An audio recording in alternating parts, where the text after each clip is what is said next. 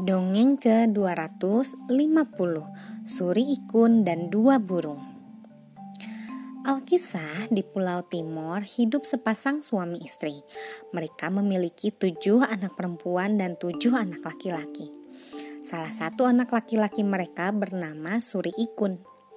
Suri Ikun adalah anak yang jujur, suka menolong dan berbakti pada kedua orang tuanya. Suri Ikun juga anak yang pemberani, berbeda dengan keenam saudara laki-lakinya yang penakut. Oleh karena itu, Suri Ikun sangat disayang oleh orang tuanya. Suatu hari, seekor babi hutan menyerang kebun ayahnya. Akibatnya, banyak tanaman yang rusak dan membuat panen gagal. Jika hal ini terus terjadi, kita bisa rugi besar, kata sang suami. Kita harus mencegah supaya babi itu tidak merusak kebun kita lagi. Tapi bagaimana caranya? Tanya sang istri. Suri Ikun diam-diam mendengar pembicaraan orang tuanya. Dia pun mendekati kedua orang tuanya dan memberikan usulan. Ayah, aku punya ide agar kebun kita tidak diganggu babi lagi. Setiap malam aku dan kakak lakiku bergantian menjaga kebun, kata Suri Ikun. Wah, ide bagus nak. Terima kasih kamu mau membantu ayah, kata sang ayah sambil tersenyum. Ketika mengetahui ide itu, keenam kakak lelaki Suri Ikun merasa kesal. Mereka tadinya ingin menolak usulan itu. Tapi apa boleh buat, ide itu sudah disetujui oleh orang tuanya.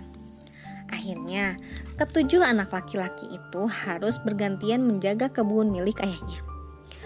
Keenam saudara lelaki Suri Ikun takut pada babi hutan.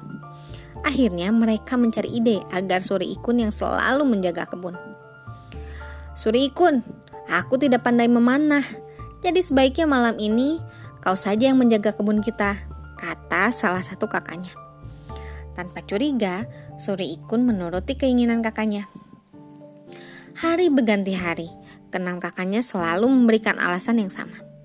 Akhirnya setiap hari Suri Ikun selalu menjaga kebun dari serangan babi hutan. Suri Ikun yang baik hati semakin disayang oleh kedua orang tuanya. Hal ini menimbulkan rasa iri dari keenam kakak lelakinya. Selalu saja Suri Ikun yang dipuji. Kita tidak pernah dipuji dan disayang seperti itu oleh ayah dan ibu. Ini tidak adil, kata seorang kakaknya. Benar, bagaimana kalau kita cari siasat agar Suri Ikun pergi dari rumah ini? Kata kakak lelakinya yang lain. Setuju, kata keenam kakak lelaki Suri Ikun. Setelah berdiskusi, mereka berenam menemukan cara untuk mengusir Suri Ikun. Akhirnya, hari yang ditunggu tiba. Seorang kakak lelaki membujuk Suri Ikun pergi berburu ke hutan. Mereka bermaksud mencelakai Suri Ikun dengan mengumpankannya pada hewan buas di hutan. Tanpa curiga, Suri Ikun memenuhi ajakan keenam kakaknya. Kini, hari sudah mulai malam. Ketujuh laki-laki bersaudara itu masuk ke hutan yang lebat. Seperti yang telah direncanakan, Suri Ikun diam-diam ditinggal oleh keenam kakaknya di dalam hutan itu. Setelah itu, Suri Ikun sadar kalau dirinya hanya seorang diri di dalam hutan. Dia lalu berteriak memanggil kakaknya. Kakak, kakak, di mana kalian? Teriak Suri Ikun. Suri Ikun mencari kakak-kakaknya tanpa disadari. Dia justru malah semakin tersesat masuk ke dalam hutan. Di kejauhan dia melihat sebuah gua. Akhirnya Suri Ikun beristirahat di dalam gua itu. Ketika sedang beristirahat, tiba-tiba datang dua ekor burung kecil mendekatinya. Kedua burung kecil itu terluka dan hampir mati. Suri Ikun lalu mengibu, mengobati burung itu dengan penuh kasih sayang.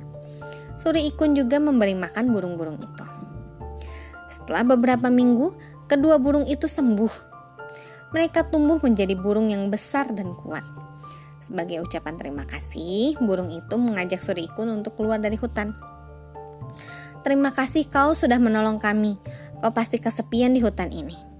Ikutlah bersama kami. Kami akan pergi ke tempat yang indah, kata sang burung. Mendengar hal itu, Suri Ikun sangat senang. Kedua burung itu lalu membawa Suri Ikun keluar dari hutan. Setelah terbang melewati bukit dan lautan, mereka sampai di sebuah istana yang sangat indah dan megah. Ini istana untukmu. Ini sebagai hadiah karena kamu berhati mulia, kata kedua burung itu. Suri Ikun sangat bahagia. Selain mendapatkan istana yang megah, dia juga mendapatkan seorang permaisuri yang cantik. Lalu menikah dengannya. Akhirnya Suri Ikun tinggal di istana itu selamanya. Sekian, terima kasih telah mendengarkan. Selamat malam.